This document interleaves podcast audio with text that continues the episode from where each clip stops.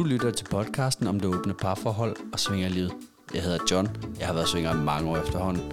Og lever i dag et åbent parforhold med mig, og jeg hedder Stina Maria. Jeg er seksolog og parterapeut, og jeg arbejder til daglig blandt andet med åbne parforhold.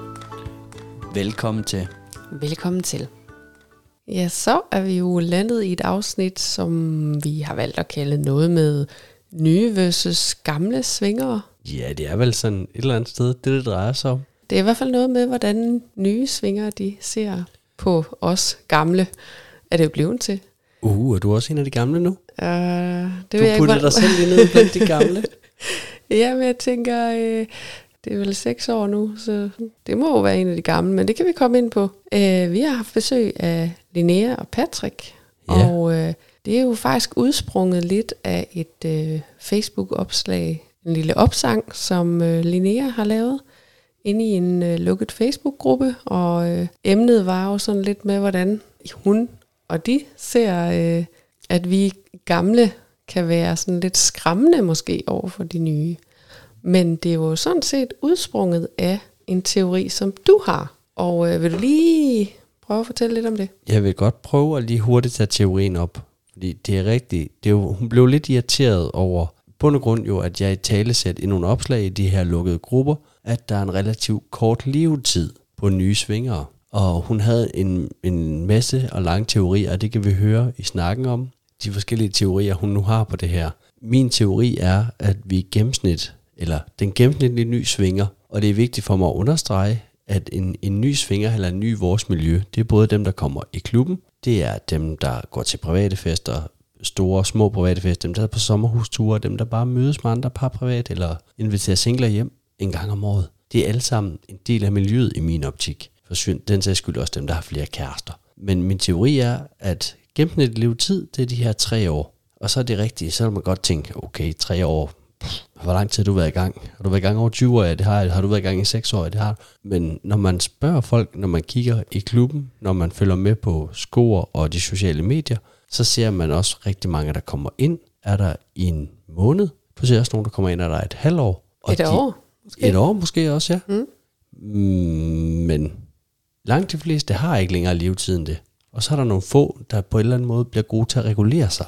Og tager de der få oplevelser måske, og faktisk holde længere tid i miljøet. Så gennemsnitsalderen i miljøet, tre år. Og det kan der jo være mange forskellige grunde til, ikke? Altså, nogle de får en kæreste, nogle de øh, bliver svinger trætte. Nogen mister en kæreste. Ja, også det. Der kan være så mange årsager til, at folk forsvinder af miljøet. Så- Så. Og hun havde en teori om, at vi jo så lægger for meget pres på Ja. de nye unge. Ja. Hun siger også på et tidspunkt, jeg var nødt til at skrive det ned, at øh, de gamle siger, at der mangler nogen at lege med. Og det vil jeg bare sige, at der er rigeligt at lege med, så I skal ikke komme ind bare fordi, altså for vores skyld. Vi har nok. I skal komme ind, fordi I selv har lyst. Helt sikkert. Og jeg synes jo også sådan, øh, på en eller anden måde, det er jo også et spørgsmål om, øh, når man kommer ind i klubben som ny, så, så ser man jo også ud på en eller anden typisk måde. Øh, så det er ret nemt at spotte egentlig, hvem det er, der er nye. Ret ofte, ja. Og det er jo øh, som regel nogen, der måske holder sig sådan lidt for sig selv, og måske øh, ja, sidder og snakker meget, og lister sådan lidt rundt, går lidt langs panelerne. Og jeg synes jo sådan egentlig generelt, at øh, vi gamle er gode til at gå hen og lige, Nå, men hvad med I så, og hvorfor er I her, og hvad vil I gerne opleve, og så kan vi da også godt lige smide en, en lille joke efter, Nå, men så skal I da også bare med ned på den hvide og rulle rundt. Men det skal man passe på, at nogen kunne blive krænket. har jeg lige fundet ud af. Ja, men der er nok også noget i, at øh, vi mener det mest for sjov, når vi siger det. Jeg synes faktisk, vi er pisse gode til at lege med nye. Og det tør jeg godt at sige højt. Ananas, jeg juice, vi vrider bare lidt af den her for fuld smadre. Jeg synes, vi er gode til at lege med nye. Vi er gode til at tage samtalen med dem. Hvad, okay, hvor nye er I, og hvad kunne I godt tænke jer? Jeg går tit med den der nemme gratis løsning, hvor jeg bare kaster dig ind i projektet, fordi de ofte jo er på jagt efter noget pige, eller et eller andet slags. Og du er god til, hvis du gøre noget ved ham, lige have et halvt øje på hende. Uha, hvordan er det lige det her? Og lige spørge ind, lige sige, okay, er det okay, at jeg lige gør det her? Og hvis hun nærmer sig en lille smule, så er du lynhurtigt til lige at nu hende lidt også, og, og give dem den der gode fælles oplevelse. Og jeg synes jo også, at vi kan jo også Det lyder som om, du aldrig er med. Du, du kan også sagtens deltage. Men ja, det, det virker nogle gange lidt mere ufarligt, hvis det er, at jeg sådan lige så stille bare nu så lidt agtig. Men øh, sådan, så kan du sige ananas i egen juice, men jeg tror egentlig, både det her med, at, for det første så det her med at, at, at, at lege med nye, og også at snakke med nye, jeg føler rigtig meget, at det er, sådan, det er på en eller anden måde at tage et ansvar på, og sprede noget god karma, og et eller andet sted sætte, sætte hjulene i gang, fordi når de så måske føler sig lidt mere erfarne, så griber de måske de nye. Og hvad var det, der var rart ved at blive grebet på den måde? Måske få en lille oplevelse eller en lille smagsprøve øh, på, hvad det kan det her. Og altså det her med, hvordan blev det grebet an, og hvordan kan vi så måske hjælpe de næste? Jeg synes, det, at der er en, en del i det, der er en god vibe. Og så synes vi jo faktisk også, at det er fedt at lege med nye. Det jeg kræver, synes, det er pissefrægt. Og det kræver bare meget mere af en, end dem, man kender, og dem, man ved, der er erfarne og bare spænder af, ikke? Det kan man sige. Går vi over til vinderne i det ene hjørne, så ved vi godt, hvad de har regler. Vi ved godt, hvad de har lyst til. Vi ved, hvad de tænder på. Vi kender sågar deres kønsorganer og ved, hvordan man skal bruge dem bedst muligt, mm-hmm. så de har mest muligt glæde af det. Nye mennesker, man skal holde øje med, hvad, hvor er de lige hen i forhold til hinanden. Du skal holde øje med, holder de nu selv deres aftaler, fordi nogle gange, så kommer de også og siger, at vi har ikke sådan nogen regler. Altså, vi gør bare, hvad vi har lyst til. Det har vi aftalt hjemmefra, og man kan godt mærke på dem, det passer ikke en skid. Det kan godt være, at jeg har talt om det, men en ting er at tale om tingene. Det har vi jo talt om mange gange i den her podcast. Ikke? At en ting er, hvad man forestiller sig, at ens ideal jeg ikke kan klare. Og en anden ting er at stå der med andre mennesker i kød og blod, der lige pludselig begynder at gramse på ens partner og ja, og spørge en, om de må røre, eller altså.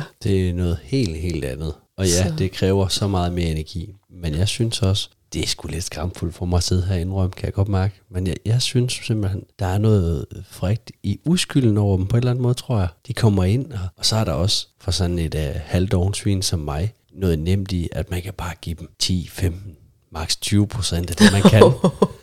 og så er de sådan imponeret.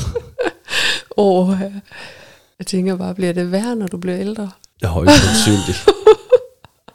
oh god. Ja.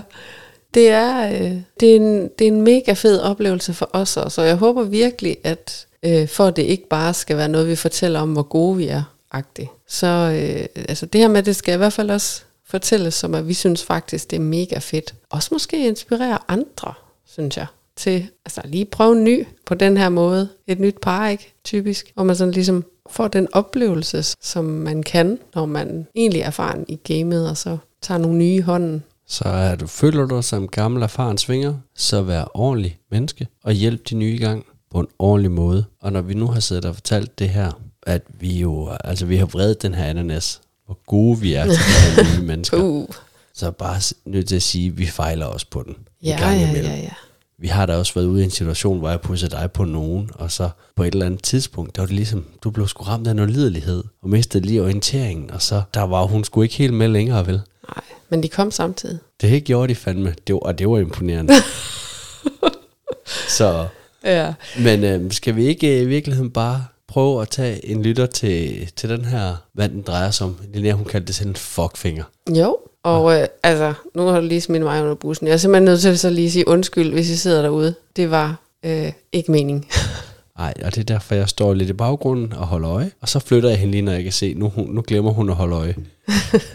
så, så til jer alle sammen, på vegne af Stina, det må I meget undskylde, hvis alle i verden bare var lige så perfekt som mig. Lad os lytte til Linnea og Patrick. Det synes nu. jeg, det lyder som en rigtig god idé. Det er et godt tidspunkt at lige tage den ind på. Direkte fra Facebook, vil jeg næsten sige. Facebook-gruppen Pudrummet, er der noget, der hedder det?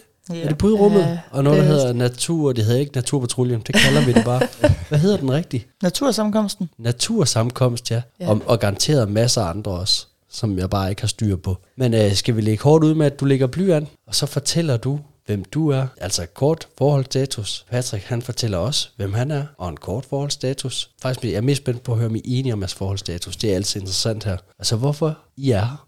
Ja, jamen øh, mit navn er Linnea. Jeg er 24 år, og øh, så er jeg forlovet med Patrick. Og det er ikke monogamt. Vi er åbne for øh, andre relationer, eller polyamori, eller hvad folk de vil kalde det i deres kasser i dag. Og øh, vi er her, fordi at jeg skrev en stor fed fuckfinger til specifikke folk i miljøet om, hvordan man skræmmer de nye væk ved at være så pågående. Og det skal vi lige have uddybet. Efter din præsentation, Patrick. Jeg hedder Patrick, jeg er lige blevet 30, forlovet med Linnea. Åben forhold, og det er aldrig noget, jeg har prøvet før. Åben for rigtig mange ting, og det hele. Så, Så der er længe- bare, du, du møder bare nær, og så kan du bare slå dig løs. Ja, der er selvfølgelig nogle følelser, og øh, noget vi snakker om, og jeg har fået lov til at slå mig løs, fordi det er sådan, det er, men jeg har nogle få restriktioner for hende, fordi jeg er så ny i det, som jeg er, har aldrig været i det før. Jeg skal lige finde mig selv i det, og finde min plads i det. Så hvor længe øh, har I været sammen? Et halvt år. Og hvor lang tid er I kommet i svingerklub? Siden den 28. december 2023. Så to og en halv måned. Bare, bare cirka. Cirka. To Bare måneder. cirka. Vi ankom klokken 20.26. Klokken 18.55, hvis vi skal være helt specifikke. Wow. Wow. ja, og øh, så er I her, fordi at du skrev et opslag, og vil du sådan prøve at forklare eller fortælle, hvad det er, det her opslag, øh, som vi har bemærket og har ragt ud til jer, øh, fordi du har lavet. Hvad, hvad handlede det om? Jamen, øhm, det startede egentlig fordi, at nogle af de gavede, som jeg kalder dem i miljøet, de begynder at tage en diskussion, der hedder, øh, faktisk ud fra jeres podcast, at om man det er alle dem, der er med i jer, jeres podcast, det er dem, der har været i miljøet længe, og I har ikke plads i- til nye. Og så kommer der sådan en hel debat omkring, de nye, de smutter igen. Altså efter et halvt til et helt år, så er de blevet så skræmt væk, at de kan ikke sidde selv i det miljø, og så stopper de. Og så blev jeg sådan lidt stødt og fortørnet over ideen, fordi jeg kan godt forstå, hvorfor man stopper. Øh, vi blev introduceret af en, en god ven. Da vi sidder ved ham, så siger han, at ej, når I så er startet, vil I så ikke være søde dagen efter, eller et par dage efter, at reflektere og smide op i grupperne, øh, hvad det var for nogle indtryk, der mødte jer, da I træder ind i en swingerklub første gang. Fordi der måske sidder nogen derude, der har sine fordomme og tænker, det er de 60-årige, der sidder i hjørnet og river sig selv i dilleren, mens de 20-årige, de bliver vist frem. Og det opslag laver vi. Og jeg slutter af med at skrive, at min indbakke er ikke åben. Alligevel, så får jeg 15-20 beskeder om mænd, der godt vil lege, og de vil se mine bryster, og de vil gerne give mig fingre, og skal vi mødes i Tukan, og Patrick må gerne være med, og Patrick behøver ikke være med. Vil du se min diller, og vil du se, og vil du se, og vil du se? Og nej, det vil jeg ikke. Når det er den velkomst nye, de får, så forstår jeg, at kunne hjælpe med godt, de render igen, fordi de skriver direkte, det har vi ikke åben for, og alligevel så kommer den med, vil du se, vil du røre, vil du lege, eller vil du bare måske se mig lege, mens jeg rører og leger. Og det er sådan lidt en ærgerlig reaktion. Så i opslaget, der samler jeg op for det, og skriver, tak til alle jer, der ikke gør sådan her, men til jer, der gør det. Prøv lige at overveje konsekvenserne. Fordi det er de selv samme mænd, som siger, de har ikke nok at lege med, øh, og hvor bliver alle de nye af? Men selv de mænd, de sender beskeder og billeder, og øh, jeg havde en, der skrev til mig, som sendte billeder og videoer af hans kone, hvor de leger, og hvor hun er bundet op i hæfteklammer, og altså virkelig hissig, vulgær leg, som jeg er bevidst omkring eksisterer, men det er ikke alle, der er bevidst omkring, den leg eksisterer. Så det er jo sådan en kæmpe forskrækkelse at åbne sin indbakke og sige, min kone tager sådan her ud, vil du være med? Nej. Men det er sådan ligesom den digitale del, og jeg tror også, at du havde, øh, du var kommet lidt omkring noget, hvad der sådan egentlig var fysisk nede i klubben, når I, når I var der. Men jeg har sådan lige brug for lige at spørge lidt ind til det her med det digitale. Forstår du det sådan, at det der er blevet diskuteret omkring, måske folk og par ikke holder så lang tid i svingermiljøet og i åbne forhold, fordi de bliver skræmt væk? Er det er det, det du sådan har hørt ud fra det, der blev diskuteret? Både og. Jeg tror, der ligger noget sandhed i, at nogen bliver skræmt væk. Jeg tror også, der ligger noget sandhed i, at det ikke er alle par, der har kommunikeret på forhånd. Og forventningsafstemt og kommet ind på, hvad kan vi møde. Mig og Patrick snakkede rigtig meget om, at når der kommer en kvinde som mig, til folk, der ikke ved, hvordan jeg ser ud, så har jeg rødlig lilla, lyserød hår, piercinger, tatoveringer, og jeg er meget udadvendt og meget sådan, se mig, se mig.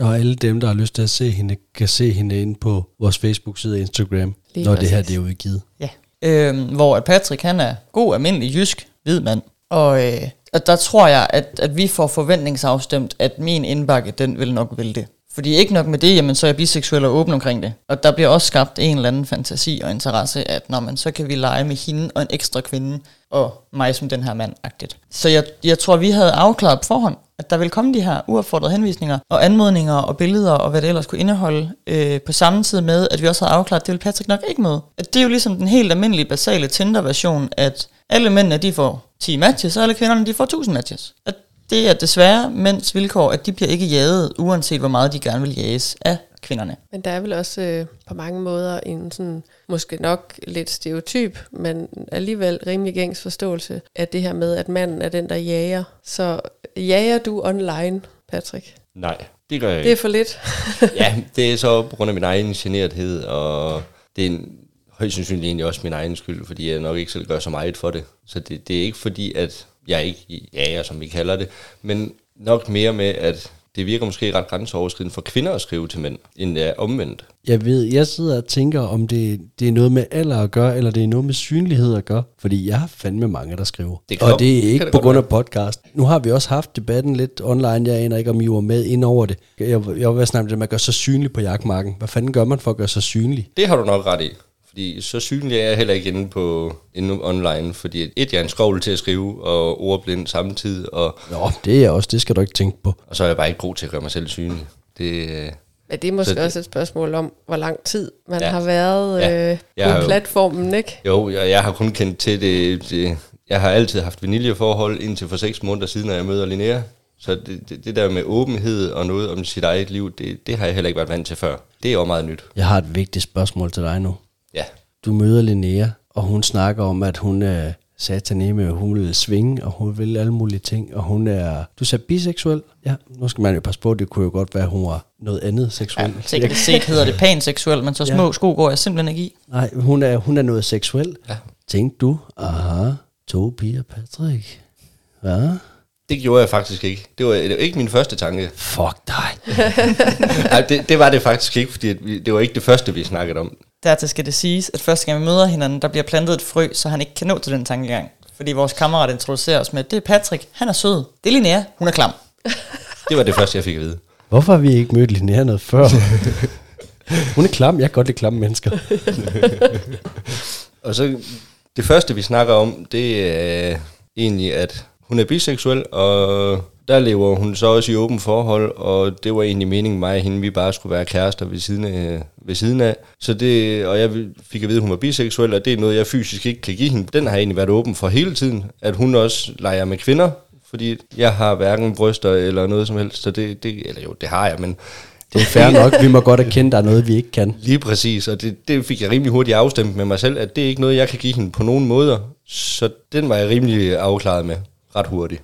Så øh, har I så på et eller andet tidspunkt øh, påbegyndt det her projekt, og I har fået afstemt, at din indbakke unægteligt ikke vil være lige så fyldt som hendes. Ja, Men øh, overvejer I på noget tidspunkt i den snak, at det, der så kommer til dig, er væsentligt mere relevant? Ja, og det har vi egentlig også fået at vide før, fordi jeg har snak, vi snakket med nogen på et tidspunkt med, at hun kunne måske nå at lave 20-30 aftaler, hvor at han lavede to-tre stykker, men det var altid ham, der havde flest aftaler, når det kom til stykket, fordi at mændene bakkede ud. Også mest succesfulde aftaler, Lige tror jeg. præcis. Fordi det er, når, når kvinder så endelig byder ud, så er det faktisk, fordi det er noget, de virkelig gerne vil, og de ja. Vil godt gøre det til en interessant oplevelse for alle parter. Lige præcis. Det tror jeg er nemlig en af dem. Jeg ser jo også, eller jeg ser ikke Stinas indbakke, fordi det rager ikke mig, hvor der sker. Nogle gange så kommer Stina og viser mig noget Ja. fra hendes indbakke, hvor jeg tænker, Jesus fucking Christ, 26-årig gut, du havde alle chancer, du var inde i varmen, ja. og nu vælger du at sende en. Ja. Ja. Kæft, hvor var det dumt. Det har vi jo haft. Jo, og man kan sige, at jeg kunne jo ikke lave andet i virkeligheden, hvis jeg skulle fortælle dig om alle dem, der skrev, som ikke var relevante. Altså,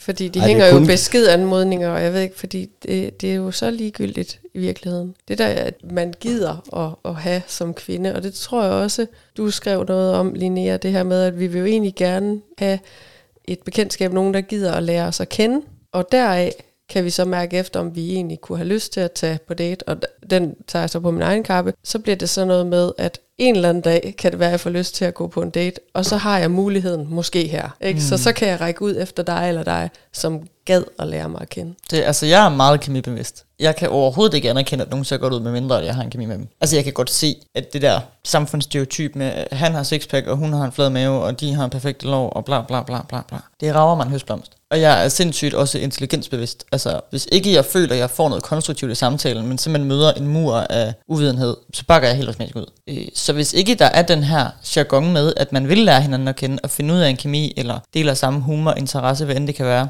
jamen så er det ikke for mig.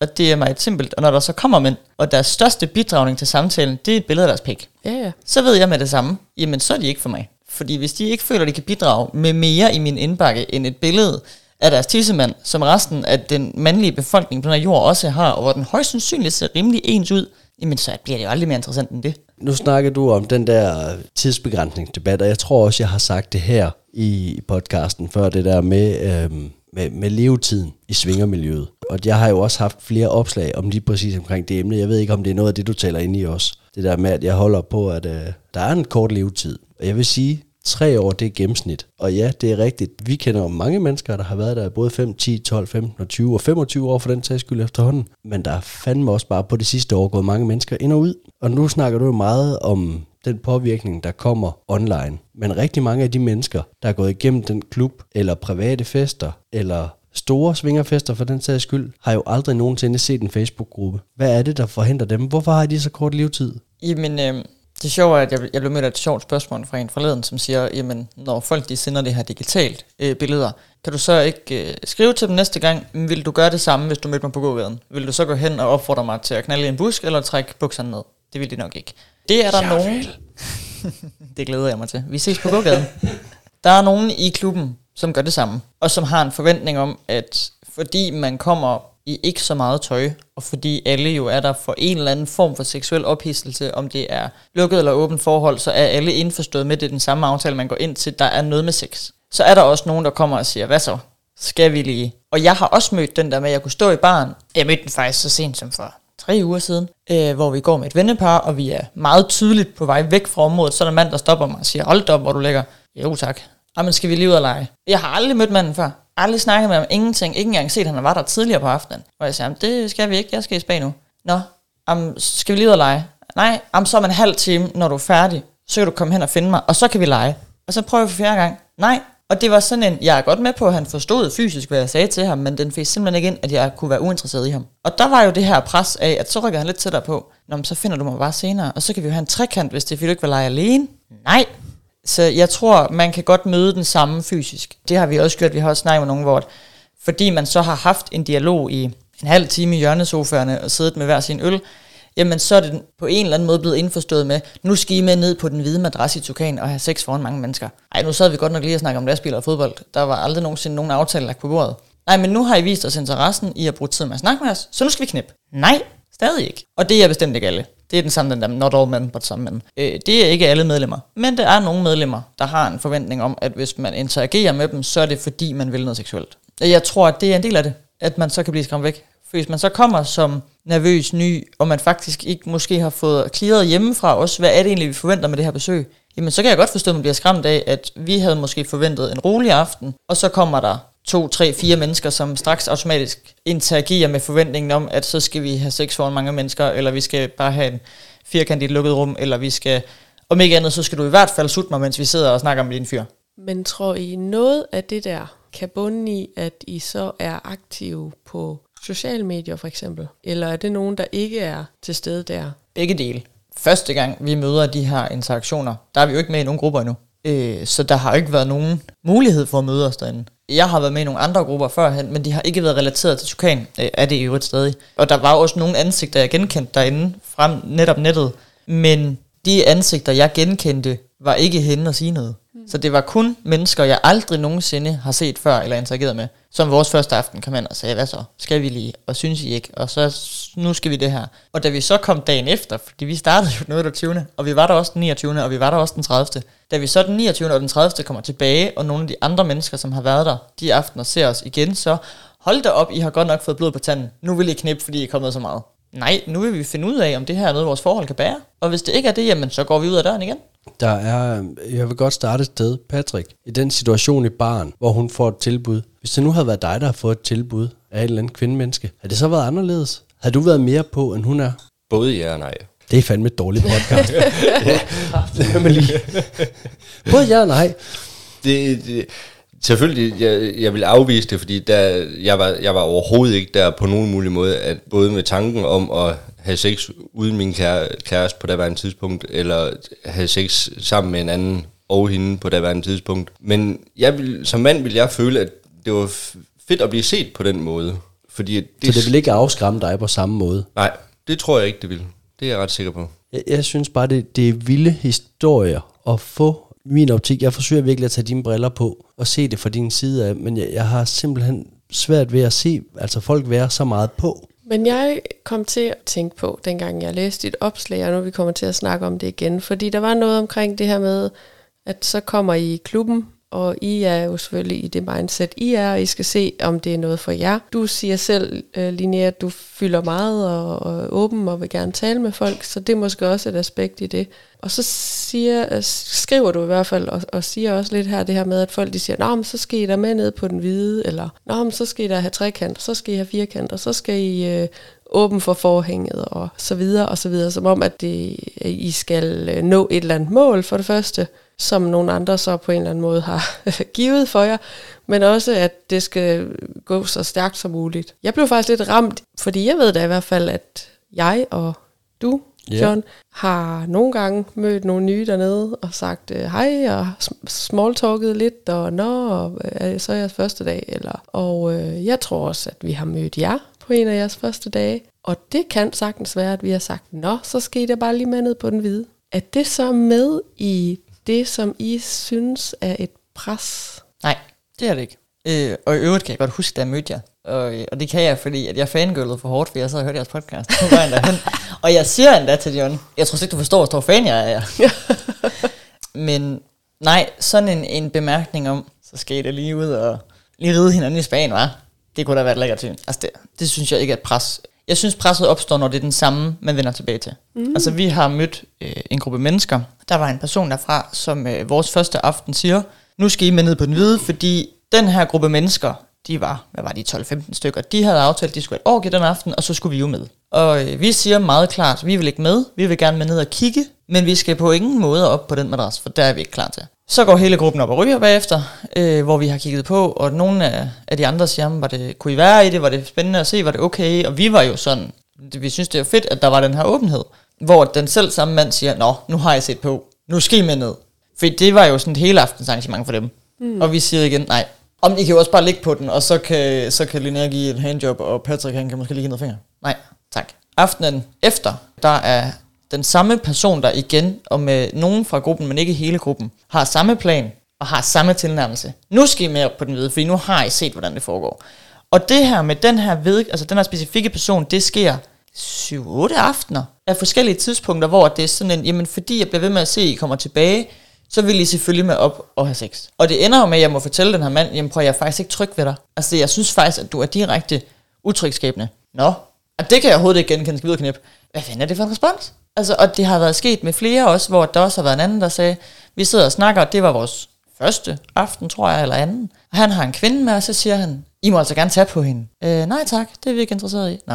Og så har man en samtale igen øh, dagen efter, tror jeg det har været, eller ugen efter, hvor han så siger, at hun kan så godt lide at blive taget på, I må godt tage på hende. Jamen vi har fået budet, og vi er godt med på, at der er nogen, der rykker sig voldsomt på en uge eller et døgn, men det gør vi ikke. Og nej tak, og interessen er der ikke. Og det er jo den her, når det bliver, når det bliver de samme medlemmer, som kommer tilbage og bliver ved med at presse på, så bliver det sådan et pres. Men at der kommer en bemærkning om, og det kunne da være lækkert at se der, sut min mand, det ryster jeg mig. Altså, der har jeg for brede skuldre. Det rører mig ikke. Men det er jo meget sjovt, der er den der forskel der. Og et eller andet sted, så jeg ved ikke rigtigt, om jeg skal tolke ud fra det, at, at nogen kan sige det på en, en let måde med et lille smil på. Noget, hvor at afvisningen nærmest er, altså at man nærmest forventer en afvisning, og andre siger det som så nærmest dikterende, nu skal jeg lige, nu skal jeg lige. Mm. Det kan heller ikke passe, agtigt. Det er også derfor, jeg sidder og tænker, om der er forskel på det, der bliver sagt, og det, man hører i sådan en situation. Fordi jeg kan jo også sagtens sige til nogen, ligesom vi kan sige, ved du, skal tage dig og lige hoppe ned på den, på den hvide. I virker til at være nogen, der, der godt vil prøve noget nyt. Nogle gange så er det jo også sådan en, en hjælpende, øh, også en, en anerkendelse af, af folks stedværelse. Okay, fedt nok, og nu går vi derned, og I må sgu gerne komme med og ligge ved siden af, hvis I vil det. Altså for, for at mm. fortælle folk, det er sgu ikke farligt. I må gerne være der, og det samme kunne jeg da sagtens på at sige til nogen, jamen I må gerne tage på Stina. Jeg kan også godt møde dem ugen efter og sige det igen, tænker jeg. Fordi det er for mig ikke en selvfølge at fordi man må tage på Stina den ene dag, at man så må dagen efter, eller ugen efter, eller du ved, men det, jeg tror, der er meget af det der med, hvad, man, hvad der bliver sagt, og hvad man hører. Fordi jeg vil ikke tolke det på nogen måde som et, et pres. Nu skal I tage på Stina. For mig vil det være meget sådan en, har I lyst, så gør jeg sgu bare det. Der er jeg i dag. Det er mit humør til. Ja. Men det kan også godt være det her med måske, at I jo er kommet ind i, i klubben og skal se, om det er noget. Det er nyt for jer begge to, ikke? Og at det så også, altså hele livsstilen er helt, helt ny for dig, Patrick. Ja. Så selvom man har haft en masse snakke derhjemme, og selvom man er afklaret så godt, som man nu kan, før man har, har haft så mange oplevelser, ikke? så må der alligevel også være noget, hvor man har en trang til også at, at passe på sig selv og, og beskytte. Jeg tænker også, Linnea, at du også måske har en trang til at beskytte Patrick noget Mm. ekstra, ikke? Ja.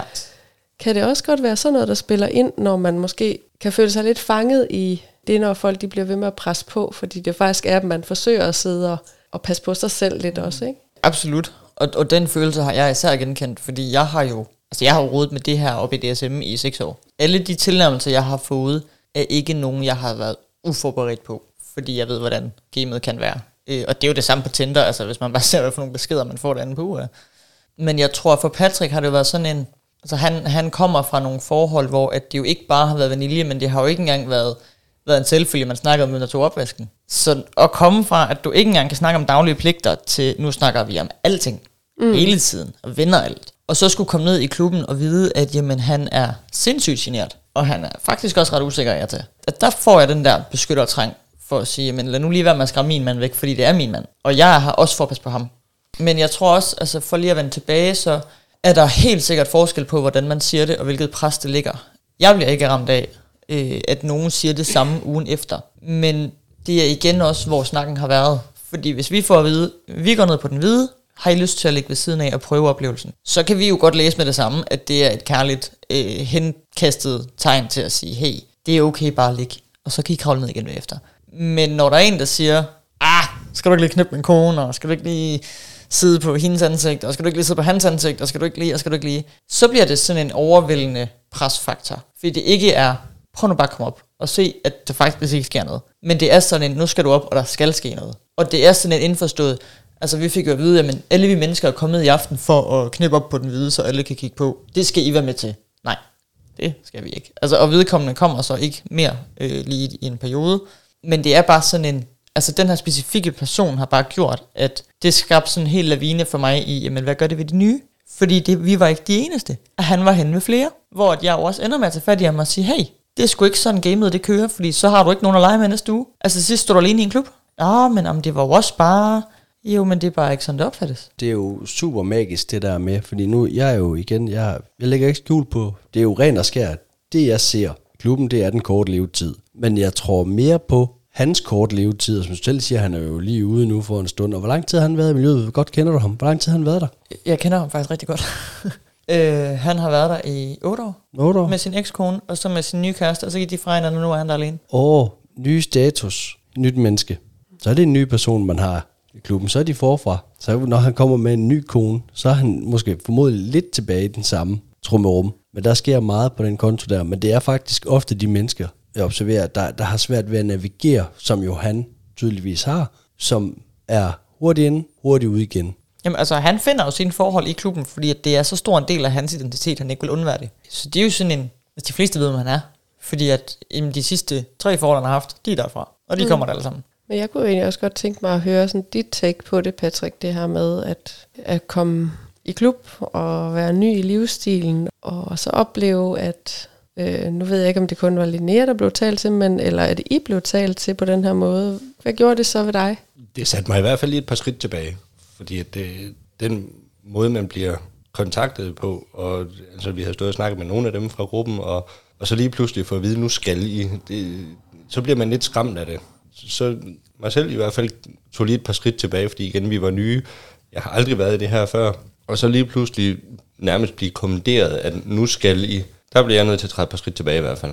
Men det. er der noget i, at, at I møder op første aften, så vidt jeg husker, med nogle af dem, der er kommet rigtig mange år i klubmiljøet, og jo egentlig ret hurtigt minger jer med ret gavede svingere. Det kan godt have haft noget med det at gøre, ja. Men Det der, man kigger på jer og tænker, okay, I hænger ud med de mennesker. De mennesker, dem ved vi, at de kan fandme godt lide, at der sker noget. Så I må være ligesom dem. Der var det så det første, da vi kom til at stå og snakke med dem, at de fik at vide, at det var vores første aften, hvor længe vi havde været i det og sådan noget. Og, og så blive antastet på den måde, det, det, det var måske lidt hårdt. Fordi vi havde sagt, og, og det siger vi stadigvæk, vi er nye i det, og hvor længe vi har været i det og sådan noget. Så det, nogle ting går bare ret hurtigt. hvis ikke man lige holder lidt igen. Ja, man kan ja, hurtigt få nogle oplevelser. Det kan man. Men er vi ikke enige om, jeres første aften, der hilser vi på jer, ikke? Jo. Og der dukker I op med sammen med, med i hvert fald en, der har deltaget i vores podcast tidligere Ja. også, ikke? Jo. Mhm. Så allerede der, der er I jo i en ret gavet flok, ikke? Jo, det må man sige. Og det tror jeg, det kunne også godt, det kunne jeg godt mistolke. Det, Det det, kan- det må det jeg jeg sgu forstå. indrømme. Altså det der med, I kommer med nogle mennesker, og de giver den kraft med med gas. Ja. Ja.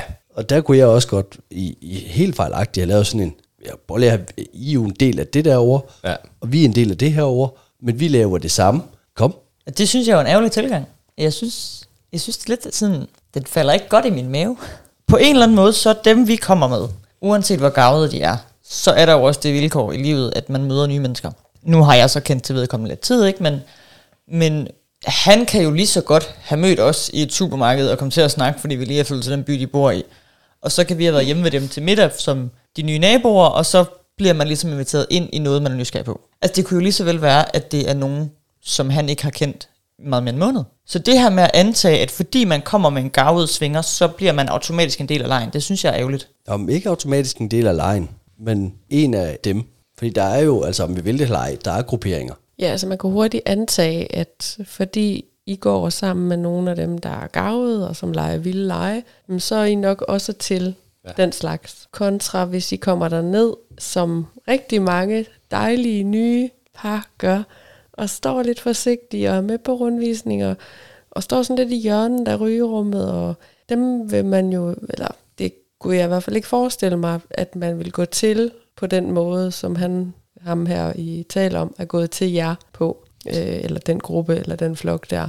Bare lige en betragtning, fordi der tror jeg nemlig, altså der stråler det bare ud af dem, at de er nye og forsigtige, ikke? Mm. Og det er jo også, jeg tror også, der, der skal lægges til, at det foregående har jeg skrevet til det her par, der jo tager os med derned og siger, prøv vi, vi kommer ikke, hvis ikke I er der. For vi er pissebange. Vi er virkelig nervøse, og vi har virkelig nærmest et eller andet sted ikke lyst, selvom vi virkelig glæder os. Og de jo siger, om det var ikke planen, de ville afsted, så siger vi, fint, så kommer vi ikke. Jamen, så kunne de godt tage en tur i Spanien og lige give os en rundvisning, så ville de gerne. Øh, og tager jo med for vores skyld. Og hvor det jo også ligger i, at vi har nogle samtaler med dem, der siger, "Jamen, prøv vi, vi er faktisk virkelig nervøse, og så bliver vi mødt af, af ham, at den energi, I ligger i klubben, den energi ligger klubben i jer. Så han var sådan, det værste, I kan gøre, det er at sætte jer i et hjørne med en drink og ikke snakke. Fordi mm. så finder folk ud af, at I er de der usikre lam, som man faktisk ikke helt gider lege med, fordi I har ikke en brøkdel selvtillid. Men gider I at lege med nogen den dag? Ja, det endte vi jo så faktisk med, næsten. Ja. Næsten. Jamen forstået på den måde, at vi, vi mødte et andet nyt par, og den gik i spænd, og det var dejligt. Og vi ligger ved siden af dem, uden at lave noget med dem. Og så ender jeg med at lave en smule med hende. Så, men, men vi havde en forudgående aftale, der hed, vi laver ikke noget med nogen. Men hvordan mødte I dem? Det gjorde vi i køen på vej ind. Øh, de stod foran bagved, bagved os, tror jeg. Og stod og kiggede meget ned i jorden. Og var meget sådan, ja da da da da. Og så ham vi følges med, så får han jo vendt sig om til dem og siger, hvad så, er I også nye? Ja, men det var de, og uh, de vidste godt nok ikke lige, og I da da, og det var svært. Og så siger han så, nå men det her, de her to også. Og da vi så render ind i dem senere, så var der jo den der naturlige, vi er alle fire nye, så vi får jo sagt til dem, jamen skal vi ikke bare sætte os ind i nogle sofaer og snakke sammen? Altså jeg tror faktisk, der er noget i det her, vi lige sidder og snakker om nu. Fordi I drages jo så også lidt af dem der, altså man kan se, man fysisk kan se på dem, at de er ligesom I føler jer inde i. Mm. Mm. Så hvorfor er det, man ikke må se usikker og gemme sig lidt den første dag? Det må man gerne. Og jeg synes, det er fedt, de gør det. Ja, fordi Øhm, Du i siger, det er virkeligheden... fedt, de gør det. Jamen, for jeg ved, at jeg ikke gjorde det. Fordi jeg ved, at, at jeg var, altså jeg har presset tidligere partnere til, hallo, skal vi ikke afsted? Så for mig var det jo sådan en, det var sådan en forløsning, jeg havde gået og ventet på længe, at få lov til at komme ind og være en del af det game. Men det var i forhold til at udfordre den her besked om, at, at det, man investerer dernede, det er det, man får igen, og at man helst ikke skal gå og gemme sig, fordi så bliver man stemplet som nogle af dem. Er det ikke netop det, man... Altså, man, vil man ikke gerne mødes som en af dem, der er nye, når man er ny, og når man egentlig har brug for faktisk, at de gamle passer på en, og ikke presser en, og ikke sparker en opad? Nu er det jo sådan, fordi vi vil jo gerne lære af det her med jer. Hvad kan vi gamle gøre for at hjælpe jer? Men jo også, hvad kan I nye gøre for egentlig at, at lære os hjælpe jer på en ordentlig måde, ikke? Absolut. Øhm, jeg tror, jeg synes, det, om det er sådan lidt et, et tvækket svært på en eller anden måde, fordi på den ene side er der jo noget virkelig, jamen, jeg synes modigt på en eller anden måde at se sårbar ud. Og det er jo noget af det, vi mennesker er rigtig dårlige til. Det er at acceptere, at man er sårbar foran andre mennesker, der ikke er sårbare. Og det var også meget den, jeg gik efter, at jeg har brug for at se selvsikker ud, for ellers så vælter jeg. Og det bryder jeg mig ikke ret meget om. Men på samme tid, så er jeg også blevet hentet af personale, øh, som jeg i dag er rigtig gode venner med, hvor hun sagde til mig, hey, der er en ny herovre. og vedkommende tør ikke snakke med nogen. Og vedkommende sidder bare og ryster i et hjørne. Nå, okay, så. Og så går jeg over og snakker med den her nye kvinde, og siger, hey, vi startede faktisk kun for en måned siden. Det er slet ikke længe siden, at jeg sad i din første aften -agtigt. Og ender med at snakke med hende, og, og hun var jo så usikker, fordi hendes mand var ude at lege. Der bliver jeg jo mødt af, at personalet husker, vi er stadig nye, selvom vi kommer næsten hver gang. Og vi er stadig nye, selvom at de ved, at vi har haft en firkant eller en trekant, eller hvad man nu har lavet. Om ikke man kunne hjælpe det, fordi man stadig kan huske mindsetet i det nye. Og jeg tror, at det bedste gavede kan gøre, når de møder nye, det er at prøve at huske tilbage på, hvordan var første gang. Fordi der er rigtig mange, som kommer ind, og som ser selvsikre ud, mig selv inklusiv, som ikke er det. Og som er mega bange for at falde, og som er mega bange for at havne i en situation, man ikke kan tale sig ud af. Der er noget, hvor jeg er nødt til at lige at stoppe dig et øjeblik, fordi jeg kan udmærket huske, hvordan det var første gang. Mm? Jeg kan også huske de første 10 gange, hvordan det var. Men trods det, så var det stadigvæk meget anderledes dengang, end det er i dag. For det, Det er det. første, så øh, består altså en stor aften dengang, det var 25-35 mennesker. Det var, så var der fandme, så var der fandme gang i loungen, det var der kraftigt med mig. Så det, altså, jeg kan sagtens huske det, men det er jo noget helt, helt andet folk, de står med i dag. Så det hjælper ikke, jeg husker, hvordan det var for mig dengang. Jamen jeg tror ikke, jamen det tror jeg alligevel, det gør. Fordi jeg tror ikke, man skal huske, hvor mange der var, og hvad man blev mødt af. Jeg tror, man skal huske den følelse, man selv bar. Altså den her med, at man selv for mange nye går ind med sådan en, uh, hvad vil de tænke om mig? Er der nogen af samme kropstype? Den følelse kan heller ikke sammenlignes. Det tror jeg, jeg, jeg, jeg tror simpelthen ikke på den der. Fordi jeg var så ung, da jeg kom i klub første gang. Nervøsitet, det var jo nærmest ikke opfundet i min hjerne på det tidspunkt. Det var jeg slet ikke moden nok til. Hvorimod, hvis jeg skulle gå ind ad en dør i dag, det ville der være noget helt, helt andet. Der skulle der en grund til, at de dygtigste skater, de startede som, som femårige. Fordi der var ikke noget, der var farligt. Det var, de går der bare amok. At de så tilfældigvis glemmer at opdage på et eller andet tidspunkt op igennem puberteten og, og de tidlige og sene teenageår, at de stadigvæk, de, de glemmer at opdage, at det er farligt at skate. Så de bliver bare ved. Hvor de fleste, de er jo sådan, okay, ja, når man falder på det her fucking skateboard, så slår man sig, det gør fucking ned. Det er farligt, det lader jeg være med. Så jeg, jeg tror ikke på den der sammenligningsproces, Ja, det kommer nok rigtig meget an på, hvor man er. hvor man er i livet, og hvad type menneske man er. Og er man, øh, er man klassens klovn, eller er man, øh, er man nørden, der sidder med Excel-arket over i hjørnet, så har man to forskellige tilgange Men til der, må, tingene. der ligger jo også noget, noget stort i at anerkende, at du stod ikke med den samme øh, nervøsitet, da du startede, så måske man så prikker til og siger, hey Bob, du stod med den her nervøsitet. Kan du ikke lige gå hen og sige hej, og så ikke lave en klam bemærkning? Altså, der ligger jo noget smukt i også at videregive og anerkende, jamen, hvad er mine styrker? Og jeg ved jo med det samme, mine styrker er ikke at samle de allermest usikre nye op, også selvom jeg stadigvæk falder i kategorien ny, fordi jeg var nervøs, men jeg var ikke usikker. Så jeg kan ikke sætte mig ind i den følelse. Men Patrick, han var usikker. Han var fucking usikker. Så der ville være noget andet for ham ved at gå hen til Jens, der sidder i hjørnet og pisse bange første aften. Fordi han på en anden måde kan genkende det. Og der ligger min styrke i, at jeg siger, ved du hvad skat, det her, det er ikke en følelse, jeg genkender, eller det er ikke noget, jeg har oplevet, men det tror jeg, du har, så kan du ikke gå hen og sige hej. Og så hjælpe de gavede til at hjælpe de nye. Men er det ikke uanset, hvilke følelser man går ind i klubben med? Altså, så er man ny, og hvis folk ved, at man er ny, nu ved jeg godt, at der er brødende kar, det er der jo alle vejen, men hvis folk ved, at man er ny, så synes jeg egentlig, uanset hvordan ens egen første oplevelse har været, eller hvad man selv øh, bringer med, at man i det mindste kan opføre sig ordentligt og sige hej ved, til dem, der ikke har nogen at snakke med. Men jeg tænker også meget på det her med, øh, hvordan man så møder nye, fordi jeg synes da sådan set, at, og det kan godt være, det lyder selvfedt, men jeg synes jo sådan set, at vi er gode til øh, at inddrage nye mennesker i leg indimellem. Nogle gange så går vi med det, vi ved, der virker, alle de gamle, øh, og nogle gange så spotter vi nogle nye og, og ser, okay, hvad, hvad, hvad er de interesseret i, prøver at spore os ind på, prøver at, og ligesom at hjælpe dem med at, at prøve de første ting, og, og er meget respektfulde og meget forsigtige i, mm. i det, vi gør med dem. Men jeg tror, jeg kan selvfølgelig ikke sige, at alle er som os, men, men jeg tror, at, at mange godt gider at handle ud fra det, de forstår, altså at det, der bliver vist. Så jeg tror, jeg tror, vi er nødt til igen at, at komme ind til, at det, I udstråler, er måske også det, I bliver tilbudt eller mødt af. Og det er jo måske ærgerligt, nu ved jeg ikke, har I haft, har I fået nogle oplevelser dernede mm. efterhånden? Hvordan er det så gået godt? Altså, hvad, hvad, er der så sket, øh, siden at det blev? Jamen, den, den første oplevelse, det var første aften med et par ved siden af. Og det var nogen, der var nye. Og det fantastiske råd, vi fik, da vi startede, det var også, at det er altid laveste fællesnævner, der ligger, altså dagen. Og de var jo ligesom også laveste fællesnævner. Så det var, det var i sig selv en positiv oplevelse, hvor vi også kunne stå og grine med dem bagefter, og vi, er jo stadig, vi snakker jo stadig med dem i dag, når vi ser dem. Fordi det var generelt en god måde at lande på. Siden da har vi haft en anden med i vores leg, hvor at det var meget forventningsafstemt, og det var aftalt på forhånd, altså flere dage i forvejen, og vi havde skrevet sammen og snakket sammen og sagt, hey, det er helt okay at sige nej, helt op til sidste minut, og selv når man er i gang, er det stadig okay at sige nej. Øh, og fordi der var den afstemning, så blev det jo også en positiv oplevelse, og redskaber virkede, og tanker var slukket og alt sådan noget. Så har vi haft en par oplevelse med et andet par, og de var sådan nogle, det, det er jo der, hvor jeg går ind og har en fordom om, at de har fucking meget erfaring. Fordi de er mega selvsikre, og de er lidt ældre, og det spiller bare, så de ved alting. Og så indrømmer de jo til os, at ikke nok med, at de er et nyt forhold, så har de faktisk aldrig lavet noget med et andet par. De har haft en enkelt person med, altså af flere omgange, men aldrig med et helt andet par. Så det var også en ny oplevelse for dem. Og så går det jo hen og bliver en positiv oplevelse, og så var der så nogle mandlige dele, der ikke virkede.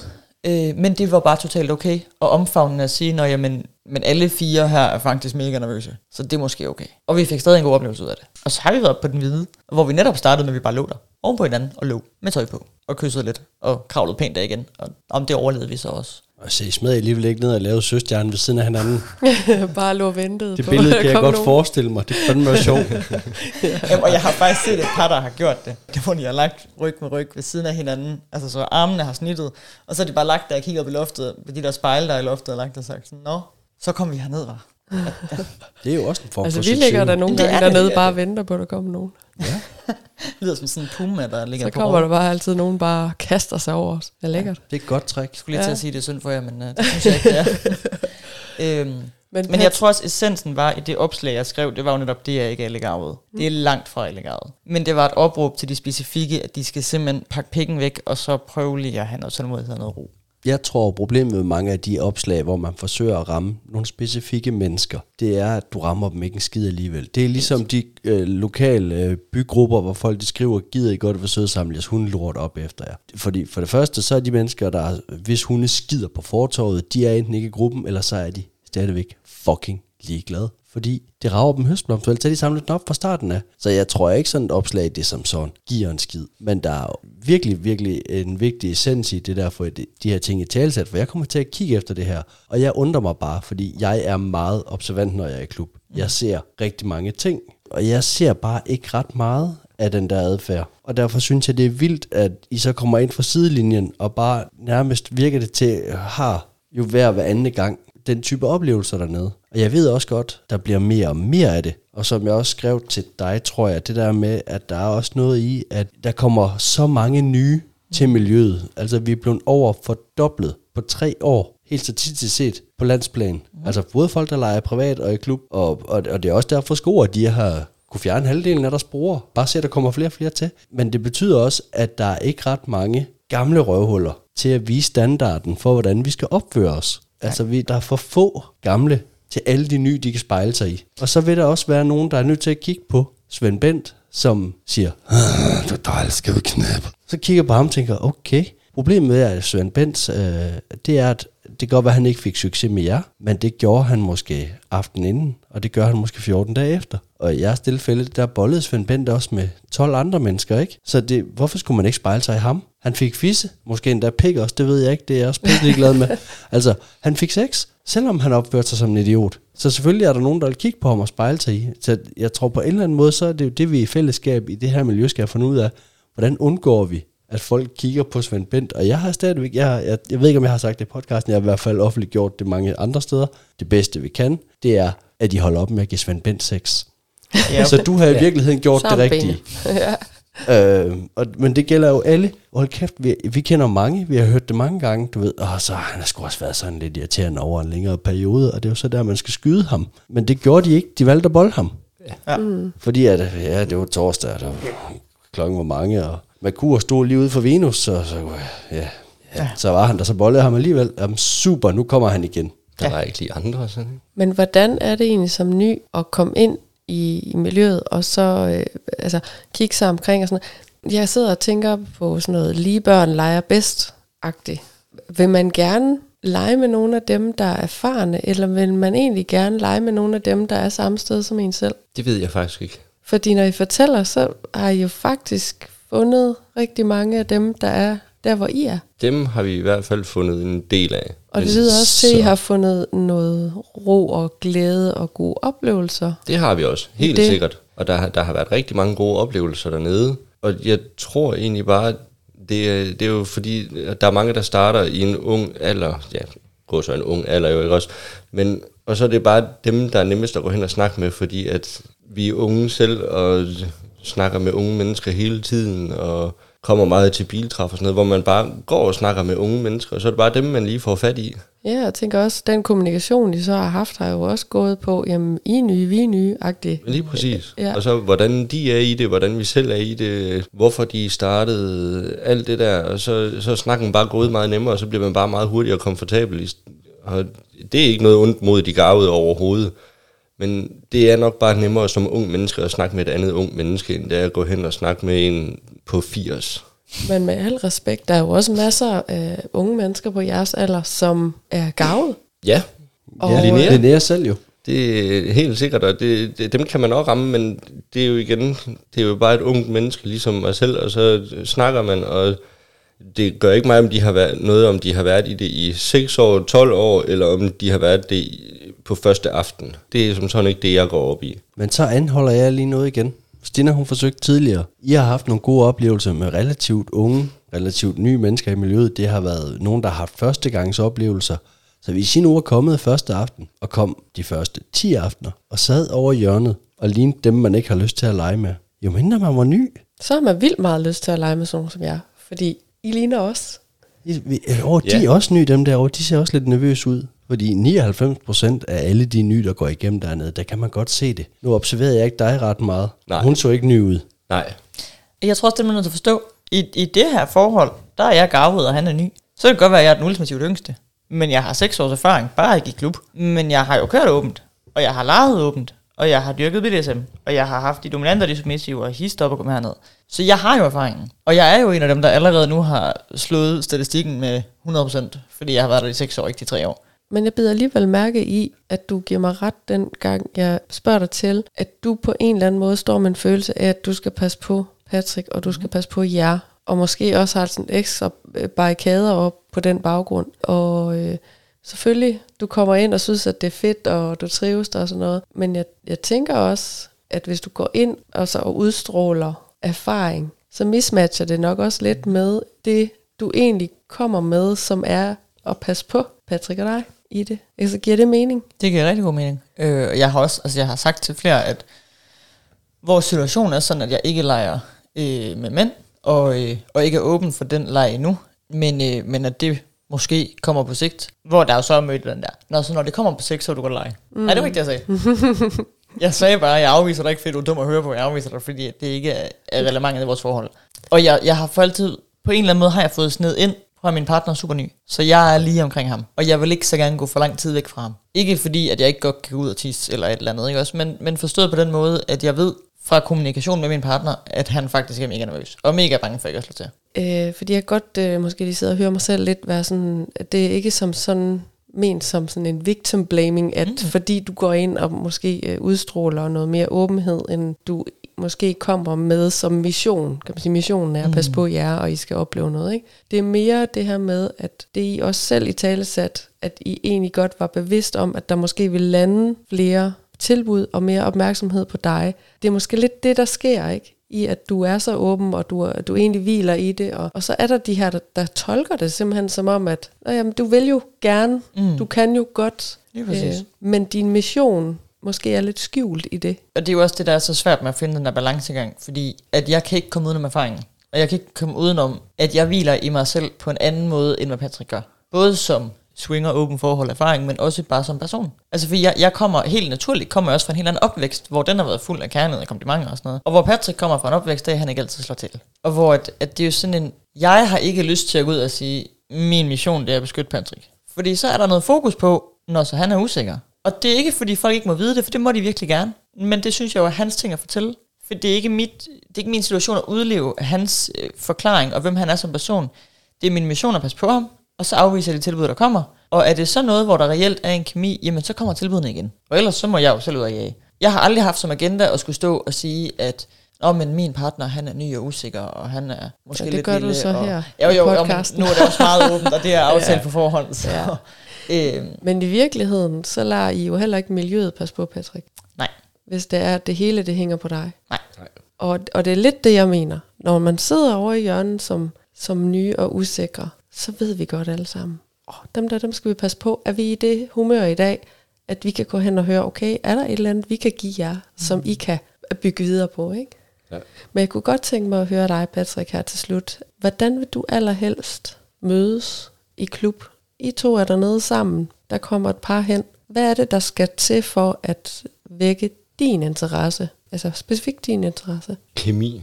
At, at man kan føre en samtale, uden at det bare skal ledes hen på, nu skal vi op og knalde. Så at man måske anerkender, at du er ny. Ja. Ja. Og at folk de kan være generte uden egentlig at vise det. Og være usikre på sig selv, uden at vi nu, nu er jeg ret meget usikker på mig selv, fordi at jeg har den fortid, som jeg har og noget.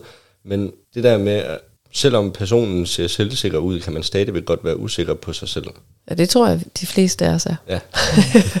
Og det er jo også, altså der har været folk henne til, til både mig og Patrick og sige, de troede, han var pisse arrogant, hvor det i virkeligheden var, ja. han var genert. Men jeg, jeg kan godt mærke, på en eller anden måde, så synes jeg simpelthen ikke, at vi har nået nok øh, alt det der med, med de sociale medier, som jo efterhånden er blevet sådan noget, altså 10-15 procent af det her miljø. Hvis ikke mere. Ja, Nej, jeg tror faktisk, jeg tror, at vi er, jeg tror ikke, det er så meget, som folk regner med. Fordi der er, der er mange, der tror, at det, der sker i de grupper der, det er sættende for, hvad der sker i miljøet. Ja. og, og det, det er det bare ikke. Overhovedet ikke. Langt, langt, langt fra. Jeg så på et tidspunkt Anders, og det tør jeg godt at sige højt skrive, at det, der sker i sådan en gruppe med 1000 medlemmer, det er sættende for dagsordenen og samtaleemnerne rundt omkring i klubberne. Og det er rigtigt lige præcis den specifikke gruppe, han taler om. Kan godt være, at den sætter samtaleemner i rygerummet i Tukan, men hvis du tager i El Diablo, eller i Svingland, eller bare i Afrodite, så aner de ikke, hvad der sker i den gruppe der. Og det er nogle gange, så tror folk, de grupper, de har mere magt, end de har. Men altså, miljøet er kæmpestort. Tusind mennesker, det er jo kun en lille brøkdel af miljøet. Men jeg ved ikke, vi må se, om vi kan få lavet et eller andet, så må vi jo tale ind i de der Facebook-grupper. Nu er du jo selv blevet administrator for en. Og så synes jeg, at så må Patrick jo også ind, og så må han jo også være administrator for hans egen gruppe. Ja, Mænd, der boller damer. ja, det må vi have lavet. Knip, knip eller skrid med Patrick. det bliver verdensklasse. bliver og en så fed gruppe. øh, jeg er bare nødt til at sige, at tiden den, øh, den lukker stille og roligt af. Vi Ja. løber tør for tid, så Men uh, tak fordi I uh, kørte op til os. Så. ja, og gad at sætte ord på Gad nogle af de der med. ting. Ja. Tak fordi vi måtte. Det var dejligt.